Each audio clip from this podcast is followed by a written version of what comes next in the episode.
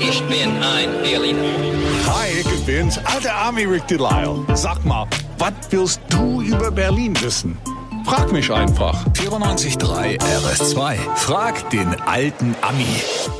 Guten Morgen, Rick, da bist du ja schon wieder. Täglich grüßt das. Ich bin wie ein Jojo. Murmeltier. Schmeiß mir weg, ich komme ja mal wieder. Hi, Good morning. Gerlinde. Einer deiner Nachbarn ist am Telefon, der Bär aus Teltow. Ja, schönen guten Morgen. Hallo. Was ist deine Frage, Bär? Ja, also ich bin ja so ein Naturmensch und gehe sehr, sehr gerne spazieren, auch in den Wäldern. Und neulich war ich in Garten unterwegs und habe, äh, das war sehr, sehr gut versteckt, so einen kleinen Platz gefunden, auf dem alte Steinmauern stehen.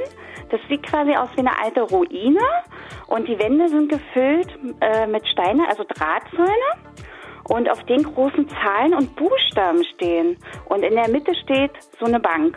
Weißt du, was das ist? Was du alles siehst, ich kenne das nicht. Aber Nee. gut, Gato ist auch nicht so meine Hut. Erzähl mal, Ja, was ist nee, das denn? Gatto ist weit weg, das alte britische Sektor von Ja. Berlin. Aber man könnte schon mal denken, dass das eine Ruine ist. Das ist aber, halt dich fest, Kunst. Das darf nicht weg. Das Ding heißt Kommunikation und steht da schon seit 20 Jahren.